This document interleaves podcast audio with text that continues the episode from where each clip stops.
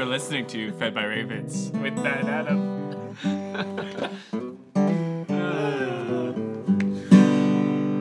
Good morning, Matt. Good morning, Adam. Welcome to day 343 and 344. We're laughing, um, but it's not funny. We're laughing because We've been nonstop recording these since uh, yesterday. we're trying to get ahead because we know Christmas Christmas is going to be busy, and then I'm leaving town like on J- January 1st, and so we're trying to like we don't we can't just follow every day here in the last stretch, and so I'm exhausted. and I just told Matt leading into my little guitar uh, lead in, I'm exhausted, but I'm going to show him what a real pro looks like. and so expect a great show. But anyway, that's where we're at today. Uh, I wonder where you're at. Okay, you can answer that quietly in your own brain. Where are we at in the old? Well, thanks for joining us uh, on Fed by Ravens. Where are we in the Old Testament? Our Old Testament reading for today is Zechariah chapter 9 through 14. We also got some tough sledding here with the, Yes. the back end of Zechariah. If you can remember the front end, first eight chapters Which were amazing. were uh, all this apocalyptic literature, uh, the revealing kind of revelations of end time stuff uh, that had implications immediately for Israel and also in the future, where it's all saying God is protecting them to rebuild and he'll secure their boundaries and their borders and be their God. It's pretty great. And then in chapter nine, honestly, it feels like. Um, it's kind of like other prophecies, but they're not. I couldn't really connect them. I had a hard time connecting where this was. Or Yeah, so timing. so there's not a whole lot of so the these last um six chapters there's like a lot of uh there's no like context clues Mm-hmm. and it seems to be written later in his life and the idea the way to almost think about them is they're almost like apocalyptic proverbs Okay, uh that's helpful. and so a lot of it you start to want to force it into like actual history and be like oh this is about actual history and some of it kind of is but a lot of it's also like end times big picture uh what got like almost like zooming out and going this is the pattern that's been set up and this is how god is always interacting with his people yeah, that's fair. Um, because again, Zechariah is written um, just before the second temple is completed. yeah so this portion actually might be written after the second temple is completed All right. Well, uh, in the first section, judgment on Israel's enemies. Basically, he's going to protect us, right? Yeah, so this is um uh God is again reiterating this is actually not new. We heard this in Ezekiel about um, the Lord is going to bring judgment on the surrounding nations who have felt safe, who have persecuted and rejoiced over um, Israel's destruction and downfall, and who have um, been against Israel's uh, resurrection or return from exile. And so he's like, You guys are going to uh, face my judgment, and even though you feel safe, you're not. So if this was written after the temple is completed, um, it makes sense too.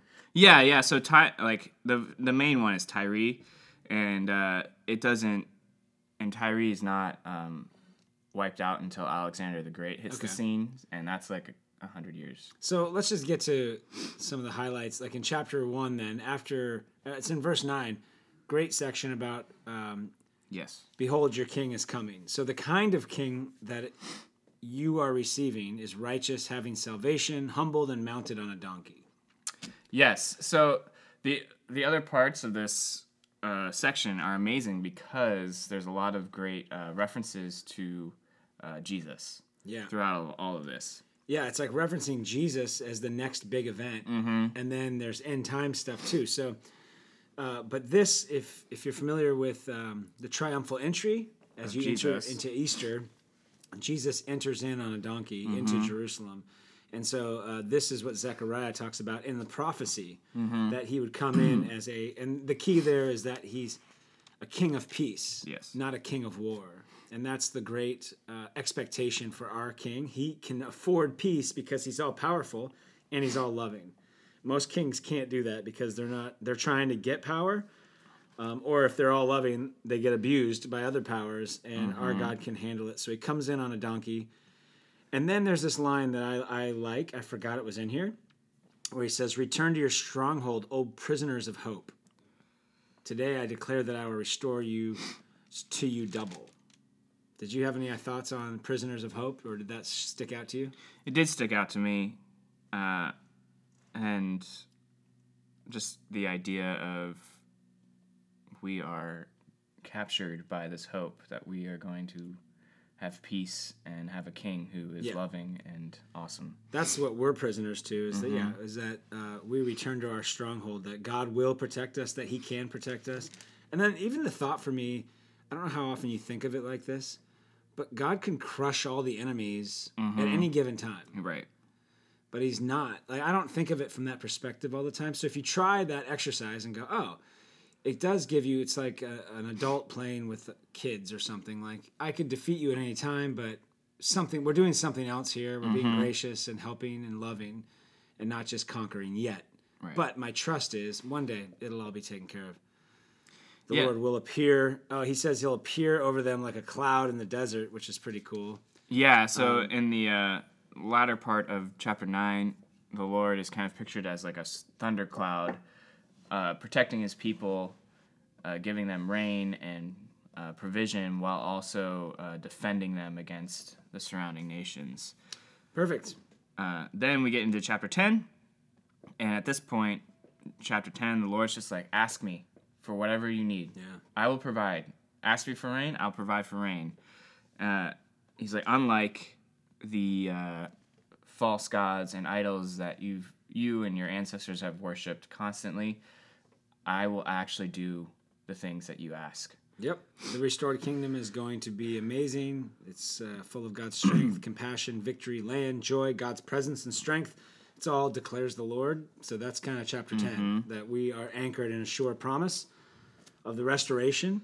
Yeah, and, and then that he's like gonna bring all of his people from all the nations together. Cool. Uh, and then uh, I think he even in that one oh no, he's just gathering all this all of his people from all the nations. All right. So the flock is doomed in chapter 11. yeah, so chapter 11 and then maybe a little bit of chapter 12. Anyways, chapter 11 was a really hard one for me. Uh, trying to figure out what's going on here. But uh, the idea, though, is how God was kind of interacting with his people originally, which is like, I'm interacting, I'm loving, I'm serving, and tending to the needs of this doomed flock. This flock that is doomed to wander away from me, to be torn up, to not listen, and they have awful leaders, awful shepherds that are tending over them. And then even when I became the shepherd of them, I just got sick of them because they are not good. Right. And so I break my favor over them and I break my unity over them. Um, and then there's like this weird, all of a sudden, like reference to Judas betraying and being paid 30 like he's like paid 30 uh, things of silver Yeah. 30 And- pieces. and then he throws them on the temple floor. Yeah. It's like, what? What is happening?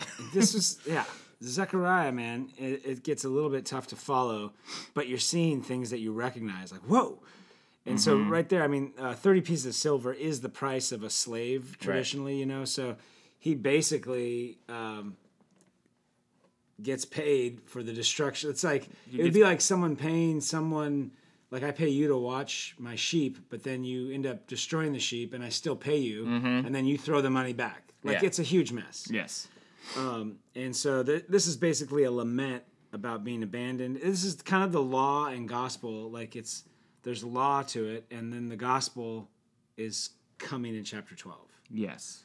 So um, there's this language now that the Lord will give salvation, and on that day, there's like an end times. On that day, um, our strength basically will be in the one who stretched out the heavens, the Creator of the universe, and who founded the earth. He will save us.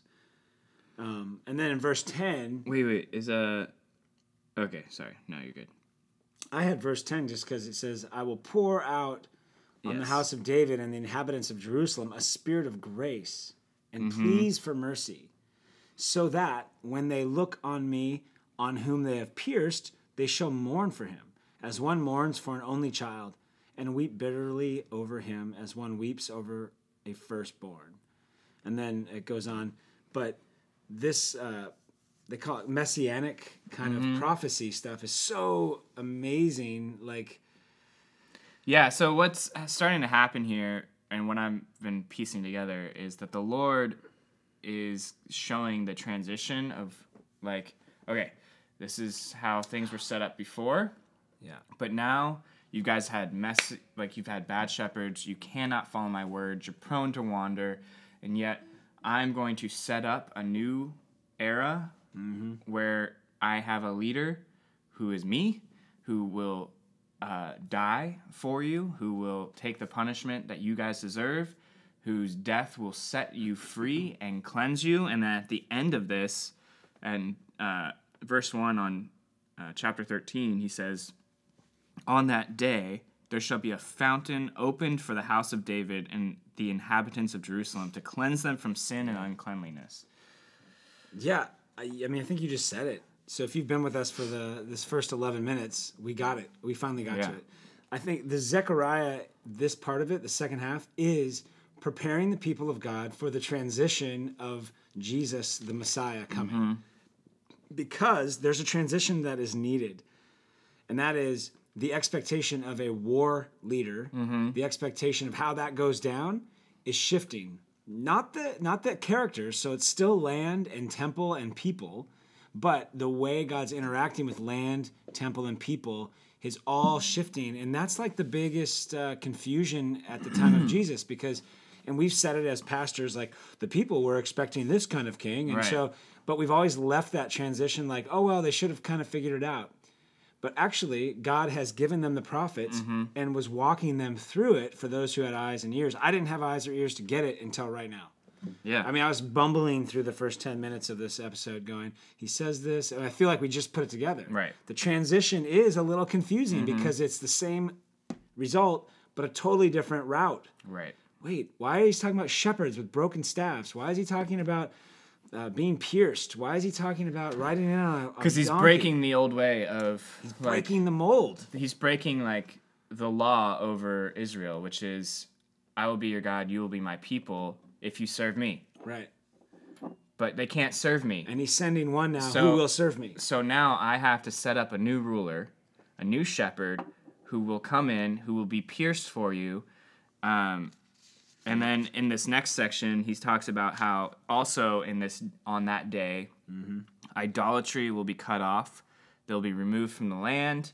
That there, uh, people won't even prophesy in the name of other gods because they're too, like, the destruction on idolatry and um, the false prophets was so intense. They're like, we're good. Um, and then he says, this new shepherd, then all of a sudden, the new shepherd that he set up, Yeah. he says, uh, Awake, O sword, against my shepherd, against the man who stands next to me. So now all of a sudden the Lord is turning and striking down the shepherd that he's just set up, the good shepherd that he's Right. just set up over his flock. Now he's striking him down. It's confusing. And all of a sudden you're like, wait, what? But he just set him up. And he says, strike the shepherd and the sheep will be scattered. And then he's like, two thirds will be thrown in the fire or thrown away, and then a third will be thrown in the fire to be refined. And uh, he says, and then they will call upon my name. But again, it's like all confusion and everything's going ha- going wrong. Be- But it's because God is having to do something new, right. And, no so- one understands it. and no one understands it. So why would he strike down the shepherd next to him? Exactly. Why would he, his son be killed? right. Because To atone for the sins, to gain the access Mm-hmm. to the inheritance, to be a better shepherd, and the sheep will scatter. They will scatter, but he will collect his sheep. And, and the sheep will hear his voice and Mm-hmm. know his name. Yeah, this is such a transition. Like Zechariah, I never. So the old covenant's being broken, the new covenant is being set up, and it's all confusing. Yes. Oh wow! And so God gives visions and then just gives straight prophecy Mm-hmm. here. But the end of it is living waters, king over all the earth, kind of stuff. And Jerusalem shall dwell securely. Like you will be holy. Like the horses are going to be holy to the Lord. Everything Yeah. is like re. It's like recreation. It, it also anticipates what we're going to read in Revelation about like a holy city. So Mm-hmm. this is where the transition is also confusing because it goes transitioning to a suffering servant King Mm-hmm. Jesus, shepherd Jesus, to um, the eternal glorified uh, all m- all Powerful. powerful King Jesus at the end. Yes. And so that's what I see Zechariah doing too. It's mixing like Jesus has come, that is the end. Oh, but the end is when he comes again and he'll come all divinity. Yeah. This time he came in mostly all humanity. So chapter 14 kind of does uh, have the pattern of look, God's people are going to be attacked, but the Lord will seek vengeance. He, he will protect and defend his people. It even says he will show up as a man and stand on the Mount of Olives, which is like, whoa, that's intense. yeah. And will shelter his people there. And then, uh, and then, yes, and then living waters will flow out from Jerusalem, just like uh, Ezekiel saw the living waters flowing out from the temple. and and then it's the whole earth will turn, all the nations will turn and worship the Lord. I'm like, oh, wow. All right. I mean, and that's at the end of it all. It's just know there's a day when God will uh, use his power to crush the enemies and make all things new. And He started that in the work, the death and resurrection of Christ, and he will continue it at Christ's, he'll finish it at Christ's second coming. And all who are wearing the white robes and uh, whose sins have been washed by the blood of the Lamb will be in that holy city. We made it. End of Zechariah. All right. Our New Testament reading for today is Revelation chapter 1 through chapter 2, verse 17. Last New Testament book. The book everyone's been waiting for. Everyone's been s- asleep through this whole thing until we say the words Revelation. And what? we're just going to be Oh, like, yeah, it's okay. It's, yeah, we're gonna quit. We this is where we quit. Um, so Revelation, what is so cool about reading through the scriptures and then getting to Revelation, is that all of the imagery is nothing. There's nothing new. Not new at all. In fact, every time I've read Revelation, I'm like, I don't get it. Bronze, but you know, uh, bronze legs, fiery eyes, white hair, uh, linen robe. And, and now, since you've been tracking with us for 344 days, you see all these things in Revelation and go, "Oh, yeah, heard that before. That's totally Jesus. That's totally God. That's how he shows up. Oh, Yep. those are his signs and symbols. That's who he is. It's so great. It's we're not like completely lost." So, as we approach Revelation, it's important to realize, again, apocalyptic literature, similar to Ezekiel and Daniel and Zechariah, which means it's to uncover or to reveal things. I know we were like, the apocalypse, and to us that means the death of all things. But really, apocalypse means the re- Revealing. revealing. of truth, of true things. And so, when you approach Revelation, realize that uh, it's a revelation of what God sees going on in the Yeah. world. It's it's the things that are happening that we don't see, uh, and they're being being made known to us. Now, because of that, there's certain types of apocalyptic literature. This one exclusively uh, uses just imagery. Yes. And so Visions and visions and angels are making it known, but they're not always interpreting. Although in chapter one we do get a little interpretation. yeah. But um, basically, that's how you have to approach this. And um, It also, I mean, if we've just gone through Ezekiel, Daniel, and Zechariah, and this book sits right next to them. Like it is not any different from what Oh. they experienced. and check this out. We believe it's written. It's composed circa 95 A.D. Yeah, so that's Up for debate. up for debate. Um, it doesn't matter though to me because it's yeah, so it's, it's the big the big deal is if it was written before the destruction of the second temple or after the destruction of the second temple. But here's what I'm here's what I'm going to say. It doesn't matter to me because Ezekiel was written before the the temple, the first temple is destroyed, and after the the temple is destroyed, right? Like Uh, Isaiah's yes. written before the Yes, temple is yes, yes, destroyed. yes, yes. Uh, Daniel's written after the Yeah, temple it's is all destroyed. around it, It's all around it. So the date for me is uh, 70 AD. This new, it's like second slash third temple is going to be is literally destroyed. And so it makes so much sense now to have apocalyptic literature literature to a prophet to John the apostle Yeah. around the time of another temple. Yes. Like Yes. because God is saying either it's in the future or it's already happened. Like that's not where I'm working anymore. Right. We've tried it and it's failed. And I'm I have done something new in my son Jesus Christ, and now you are the temple. And so all this so that's why 95 or even before 70 AD is important. It's this almost the same context Yes. temple is impending doom or it's already been destroyed. Um, John, though, this is the John who wrote the Gospel of John. He's been exiled to the island of Patmos in the Mediterranean Sea, where uh, because he's preached the word of God, there's persecution. So we know that there's persecution against the Christian church, um, but that the Christian church has already taken off because he's going to be writing at the beginning of this book to the churches. Yeah, and he he's known for uh, traditionally and because of some of the context clues within the Bible uh, to have gone out to the churches in Asia, and that was he was kind of the apostle for the Asian churches, and so when he starts off his uh, this letter, it's not a surprise that he's writing to seven churches that are in Asia. Right, and this is one of the few places too. Like, well, we starts off where um, an angel is going to give John the words. Like, so that's how we know this is apocalyptic. It's a vision.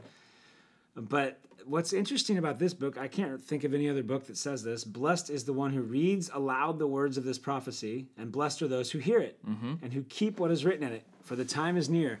And again, you have to remember that all these letters were read out loud to their churches. It wasn't there was no printing press. People didn't have individual copies of these things. And so, but it's the idea that you're blessed if you read this. Mm-hmm. You're just going to be blessed and then and then you keep it. And so we'll give you the spoiler alert. The whole idea here is to show you the the spiritual realities of what we know by faith. Right. So we know by faith, we trust in Christ, but we live in this world of sin and struggle and, and, and death. But there's a spiritual reality going on too. Mm-hmm. And that's one where God is already establishing his kingdom on earth as it is in heaven. And so hold on. Yeah. And then he says, the time is near. So we have to get into there's it's like uh, I want to spend time talking about each verse, Um.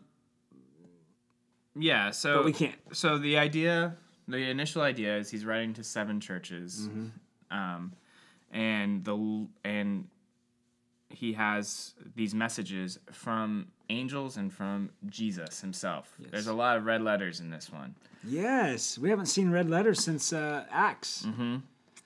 and so uh, we he makes his general greeting in the first part, and then. Uh, then he hears. You just want to jump in. He hears. Uh, Well, he was in this. Oh, this is a good. He's in the spirit on the Lord's day.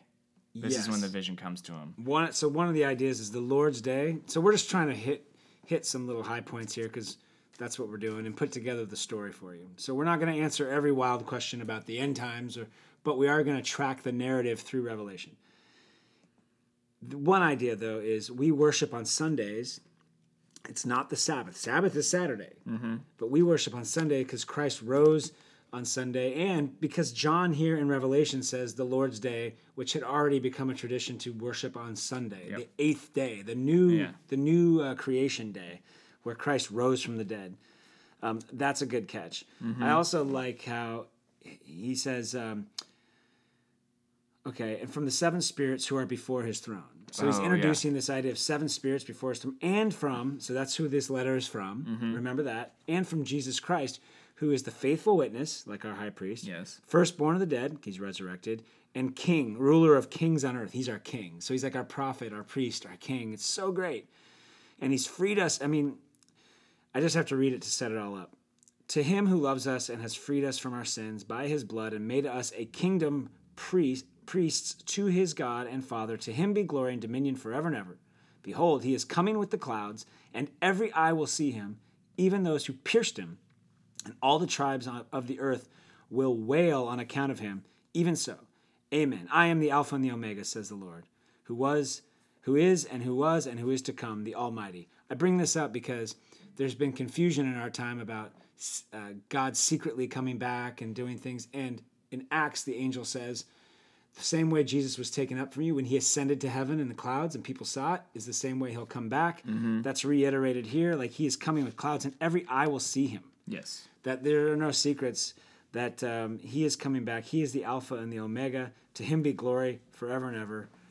Uh, amen. and we Yes. are his priests. All right, so that's the setup. I think we forget, we just think it's like some random messages from God, but this is a legit letter to the people Mm-hmm. of God to comfort them and remind them who they are and who God is, especially. Yeah. Boom, vision. Let's All right. So John's on the island in exile. Mm-hmm. He's worshiping on the Lord's day in the spirit, and he hears a voice saying, "Write what you see in a book and send it to the seven churches: to Ephesus, Smyrna, uh, uh yeah, per- Pergamum, There you go. Thyatira, oh, and to Sardis, Sardis, and Philadelphia, and Laodicea. Laodicea." You haven't preached to this before, have you? No. Yeah, you learn how to say it when you preach through them.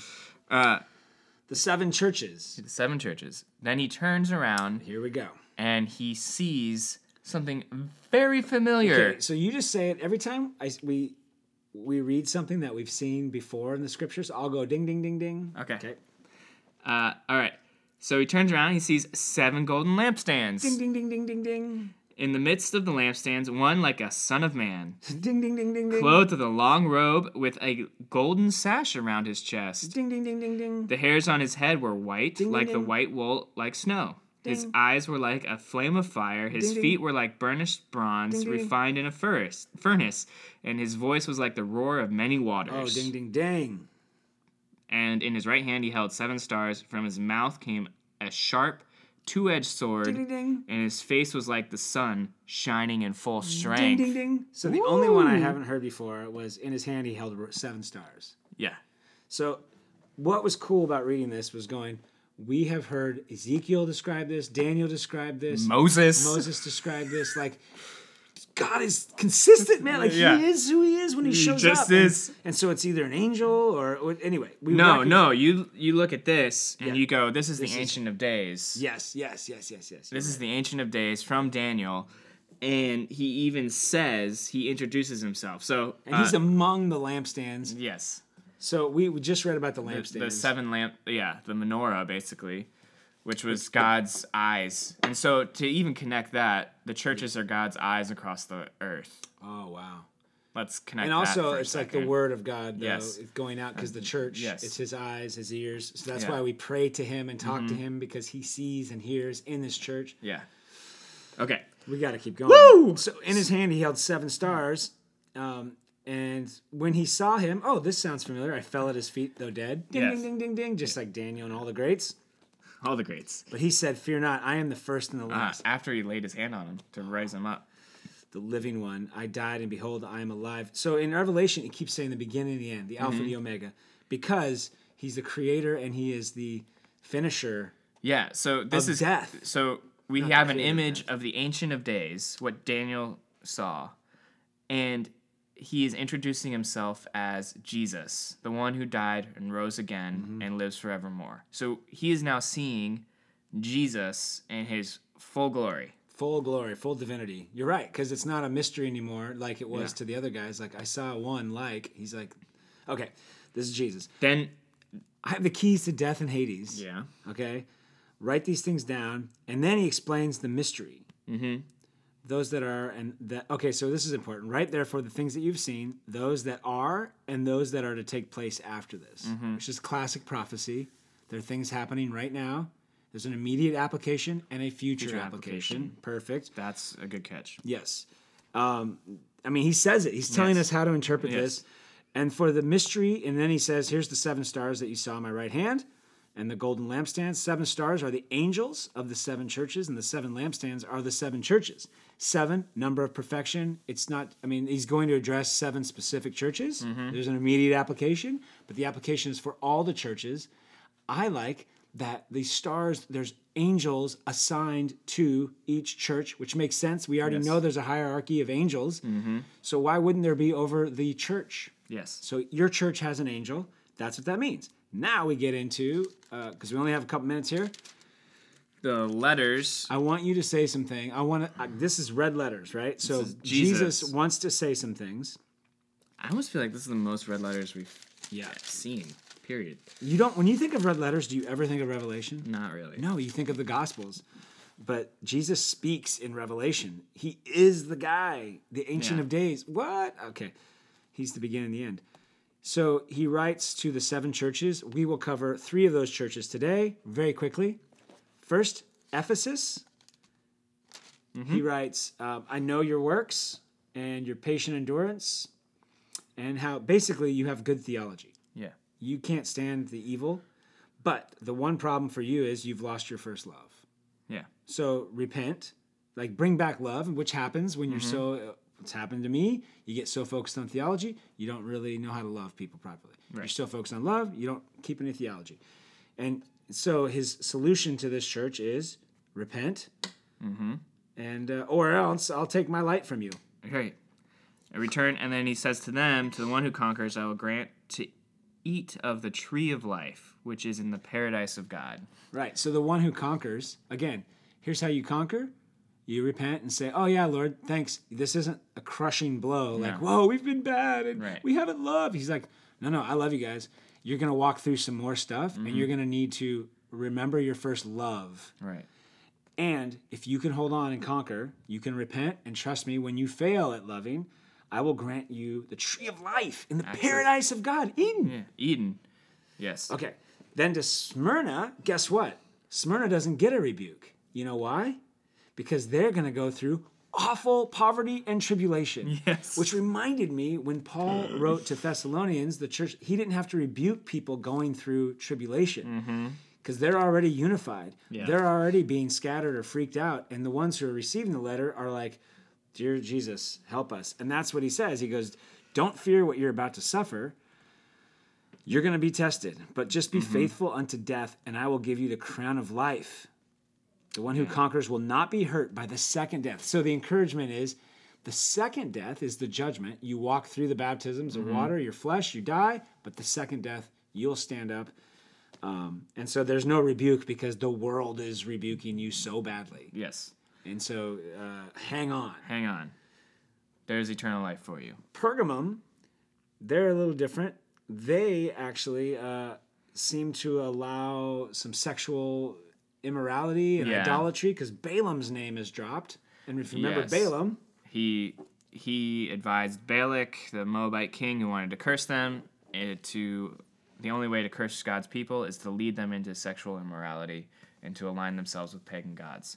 And but you guys did good at first. You didn't crumble Yeah. under pressure. You had Antipas, a horrible. Uh, he was killed. He was martyred. It's like the only martyr mentioned Yeah. in Revelation. and he's recognizing too, like Jesus is recognizing, I understand the city you live in is Oh, like yes. a mecca.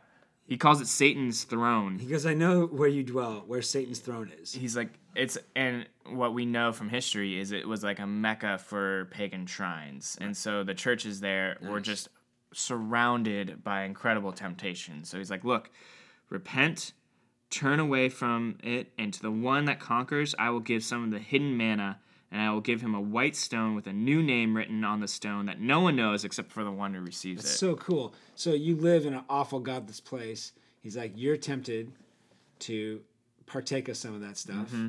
but repent. And what we've learned through the story is repentance is the engagement and opening of God's grace. Right. So again, it sounds bad like these churches were bad. It's like, no, these churches live in a broken world. Right. And so repentance opens up his grace, which leads to, in their particular case, hidden manna.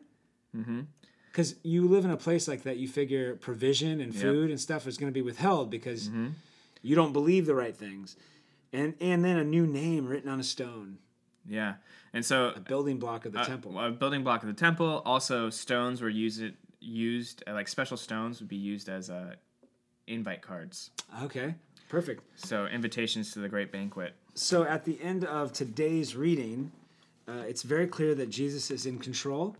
And what I like about this is every church on the earth has an angel. God is meeting them in this vision. He's meeting symbolically every church. And he's saying, I know where you're strong. I know where you're weak. I know the city you live in, and I will help you overcome it. So repent in that area, trust me, and there's something great for you. Yes. Repent, trust me, there's something great for you. You can we'll let the Holy Spirit apply that to your life today, however and wherever you are.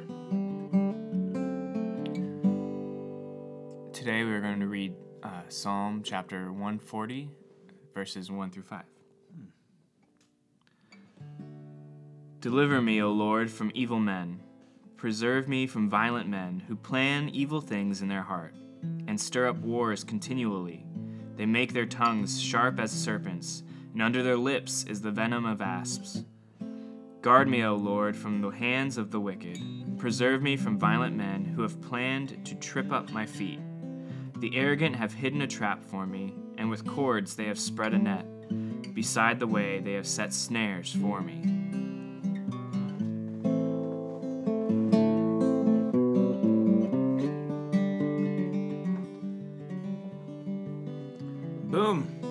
Just been fed by ravens.